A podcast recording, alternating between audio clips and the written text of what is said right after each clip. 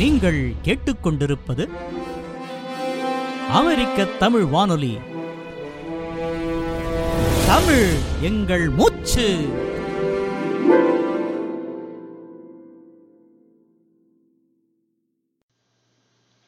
இரு புரட்சிகளுக்கு வித்திட்ட ஒருவர் ரூசோ.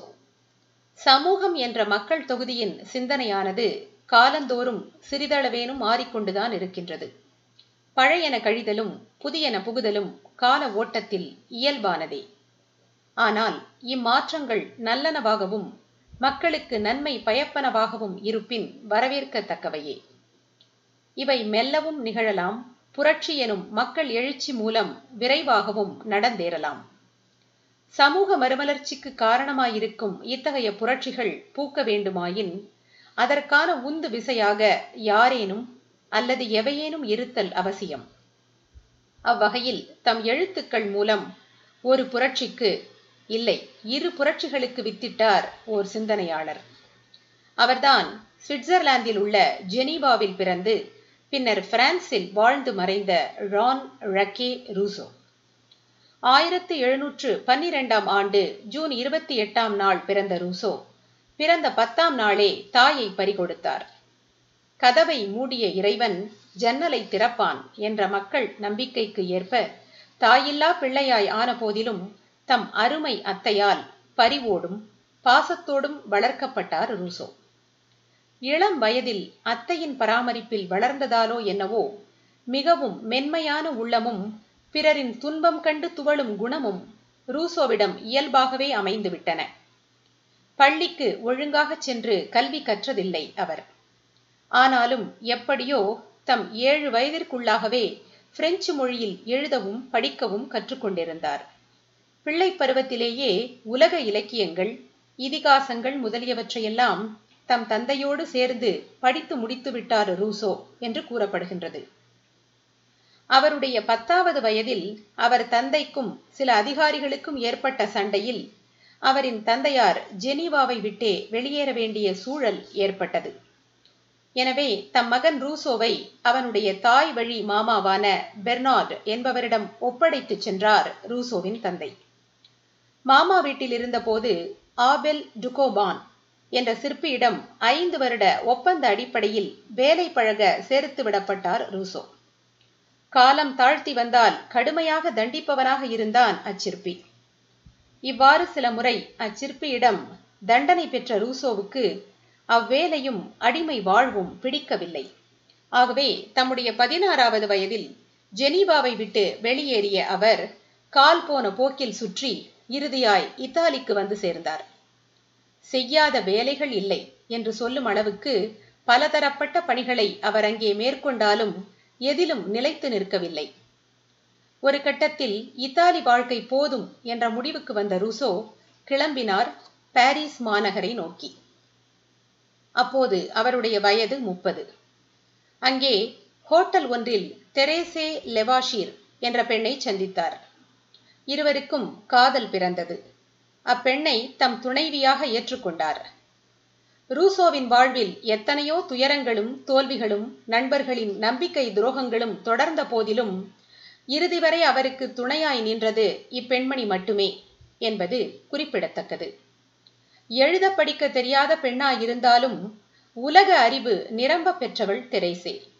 மிகவும் நாகரிகமாக நடக்க தெரிந்தவளாகவும் எனக்கு துன்பம் வந்த காலத்து தாங்கும் தூணாகவும் எனக்கு புலப்படாத விஷயங்கள் பலவற்றை தான் எளிதில் விளங்கிக் கொண்டு எனக்கும் விளக்கிச் சொல்பவளாகவும் அவள் இருந்தாள் என்று தன் துணைவியை பற்றி மிகவும் உயர்வாக த கன்ஃபெஷன்ஸ் எனும் தம்முடைய சுயசரிதையில் குறிப்பிடுகின்றார் ரூசோ.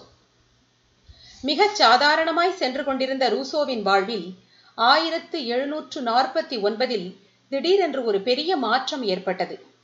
ஆம் ஒரு நாள் பாரிஸின் சாலையொன்றில் பிரெஞ்சு பத்திரிகை ஒன்றை வாசித்தபடியே சென்று கொண்டிருந்தார் ரூசோ. அதில் டிஜோன் இலக்கிய கழகத்தார் அகாடமி ஆஃப் டிஜோன் நடத்துவதாக ஒரு கட்டுரை போட்டி வெளியாகி இருந்தது. கலைகளும் அறிவியலும் வளர்ச்சியடைந்திருப்பதால் மனிதனின் ஒழுக்கம் உயர்வடைந்திருக்கிறதா என்பதுதான் தலைப்பு. இதனை கண்டதும் ரூசோவின் உடலில் புது ரத்தம் பாய்ந்தது. மூளை சூடேறியது. இந்த தலைப்பு குறித்து எழுதுவதற்கான கருத்துக்கள் அவர் உள்ளத்துள் வெள்ளமென பாய்ந்தன. உணர்ச்சி பெருக்கில் சில நிமிடங்கள் நடப்பதை நிறுத்திவிட்டு சாலையோரமாய் அமர்ந்து விட்டார். பின்பு தம் எண்ணங்களை எல்லாம் எழுத்தாய் வடித்து போட்டிக்கு அனுப்பினார். அக்கட்டுரை போட்டியில் மொத்தம் பதினைந்து பேர் கலந்து கொண்டனர். அதில் முதல் பரிசை வென்றார் ரூசோ. அவருடைய கட்டுரை புத்தகமாக வெளிவந்து அவருக்கு மிகுந்த புகழை பிரான்சிலும் வெளிநாடுகளிலும் பெற்றுத்தந்தது இலக்கிய உலகில் அசைக்க முடியாத ஓரிடத்தை இப்புத்தகத்தின் மூலம் ரூசோ அடைந்தார். அது மட்டுமன்று ஐரோப்பிய மக்களிடையே மிக பெரும் மன கிளர்ச்சியை இந்நூல் தோற்றுவித்தது எனலாம். பிரான்சின் சீமான்களும் சீமாட்டிகளும் அவருக்கு மிகுந்த உபசரிப்பை தந்தனர். ரூசோவோ இவற்றையெல்லாம் விரும்பாது சிறிய காற்றோட்டம் இல்லாத இருண்ட வீடு ஒன்றிலேயே தங்கியிருந்தார். அங்கே அவரோடு எலிகளும் வாசம் செய்தன. அந்த இல்லத்தில் இருந்தபோதுதான் ஆயிரத்து எழுநூற்று அறுபத்தி இரண்டில் உலகையே புரட்டி போட்ட சமுதாய ஒப்பந்தம் த சோஷியல் கான்ட்ராக்ட் எனும் அரசியல் நூலையும் எமிலி அல்லது கல்வி எமிலி ஆர் ஆன் எஜுகேஷன் எனும் கல்வி குறித்த நூலையும் அவர் எழுதினார். எமிலி என்ற புகழ்பெற்ற நூலிலிருந்து சில கருத்துக்கள். குழந்தைக்கு முதன் முதலில் கல்வி போதிப்பவள் தாய்தான். ஆகையால் அவள் கெட்ட பழக்க வழக்கங்களிலிருந்து குழந்தைகளை காத்து அவர்களுக்கு சரியான முறையில் கல்வி கற்பிக்க வேண்டும். தங்களை தாங்களே காப்பாற்றிக் கொள்வது எப்படி என்பதை பெற்றோர் தம் பிள்ளைகளுக்கு கற்றுத்தர வேண்டும். சுகத்தையும் சோகத்தையும் வளமையையும் வறுமையையும் ஒன்றுபோல தாங்கிக் கொள்ளும் மனப்பான்மையை குழந்தைகளிடம் பெற்றோர் ஏற்படுத்துவதும் எளிய உடைகளையும் உணவுகளையும் அவர்களுக்கு பழக்கப்படுத்துவதும் மிகவும் அவசியமானது. பெண்களை பெண்களாகவே வளர்த்திடுங்கள். அவர்களை ஆண்களை வளர்ப்பது போல் வளர்த்தல் அவர்களுக்கும் கெடுதல் வளர்க்கின்ற பெற்றோருக்கும் கெடுதல். இது போன்ற பல நல்ல கருத்துக்களை தம்முடைய எமிலியில் வெளிப்படுத்தியிருக்கின்றார் ரூசோ. ரஷ்யாவின் புகழ்பெற்ற இலக்கிய மேதையான லியோ டால்ஸ்டாய் ரூசோவின் பரம ரசிகராவார். ரூசோவின் வடிவம் பொறித்த பதக்கத்தை எப்போதும் அவர் தம் கழுத்தில் அணிந்திருந்தார் என்று கூறப்படுகின்றது. அத்தோடு எமிலி நூலில் ரூசோ குறிப்பிட்டிருக்கும் வகையில்தான் தம் குழந்தைகளுக்கு கல்வி பயிற்சியையும் டால்ஸ்டாய் அளித்தார் என்று தெரிய வருகிறது. அமெரிக்க புரட்சி மற்றும் பிரெஞ்சு புரட்சி எனும் இரு பெரும் புரட்சிகளுக்கு வித்திட்ட தனிப்பெரும் சிந்தனையாளராகவும் ரூசோ திகழ்ந்திருக்கின்றார். வியப்பாக இருக்கிறதா? இங்கிலாந்திலிருந்து பிரிந்து வந்த அமெரிக்கா தன் சுதந்திர பிரகடனத்தை ஆயிரத்து எழுநூற்று எழுபத்தி ஆறாம் ஆண்டு ஜூலை நான்காம் நாள் வெளியிட்டது. அச்சுதந்திர பிரகடனத்தின் வாசகங்களாவன. All men are created equal that they are endowed by their Creator with a certain unalienable rights, that among these are life, liberty, and the pursuit of happiness.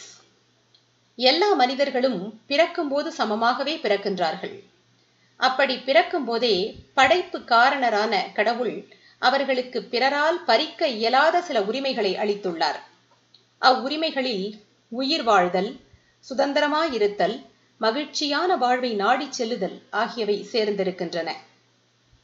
இதுபோன்றே ஆயிரத்தி எழுநூற்று எண்பத்தி ஒன்பதாம் ஆண்டு ஆகஸ்ட் நான்காம் தேதி கூட்டப்பட்ட பிரெஞ்சு தேசிய சபையில் மனித உரிமைகள் குறித்த சாசனம் ஒன்று வெளியிடப்பட்டது. அதில் உள்ள மூன்று பிரிவுகளாவன. மனிதர்கள் பிறக்கின்ற போது உரிமையோடும் சமமாகவும் பிறக்கின்றார்கள். அவ்வாறே வாழ்கின்றார்கள். ஆகையால் அவரவர் உபயோகத்தை பொறுத்து சமுதாயத்தில் வேற்றுமைகள் இருக்கலாம். மனிதனுடைய இவ்வுரிமைகளை காப்பாற்றுவதுதான் எல்லா அரசியல் கட்சிகளின் நோக்கமாகும். சுதந்திரம் சொத்து பாதுகாப்பு அடக்குமுறையை எதிர்த்து நிற்றல் ஆகியவையே இவ்வுரிமைகளாகும். அரசுக்கு மூல காரணமாக இருப்பது மக்கள் சக்தியே. இம்மக்கள் சக்தியிலிருந்து தெளிவாய் பிறவாத எந்த அதிகாரத்தையும் தனிப்பட்ட மனிதரோ அல்லது தனிப்பட்ட மனிதர்கள் அடங்கிய ஒரு சங்கமோ பிரயோகிக்க கூடாது இவ்விரு சுதந்திர பிரகடன வாசகங்களும் சீர்திருத்த சிந்தனையாளர் ரூசோவின் சமுதாய ஒப்பந்தம் எனும் அரசியல் நூலிலிருந்து எடுக்கப்பட்டவையே ஆகும். மிகவும் எளிய குடும்பத்தில் பிறந்து பல தோல்விகளையும் வலிகளையும் வாழ்வில் சுமந்து நாடோடியாய் திரிந்து கொண்டிருந்த ரூசோ தம்முடைய ஆழ்ந்த அறிவாலும் சிந்தனை செழுமையாலும் உலக வரலாற்றில் ஓர் உயரிய இடத்தை பெற்று அவருக்கு பின் பல்வேறு நாடுகளில் தோன்றிய அறிஞர் பெருமக்களான டால்ஸ்டாய் இமானுவல் காந்த் ஷில்லர் போன்றவர்களுக்கெல்லாம் ஆசானாய் வழிகாட்டியாய் திகழ்ந்திருக்கின்றார் என்பது மகத்தான சாதனை அல்லவா?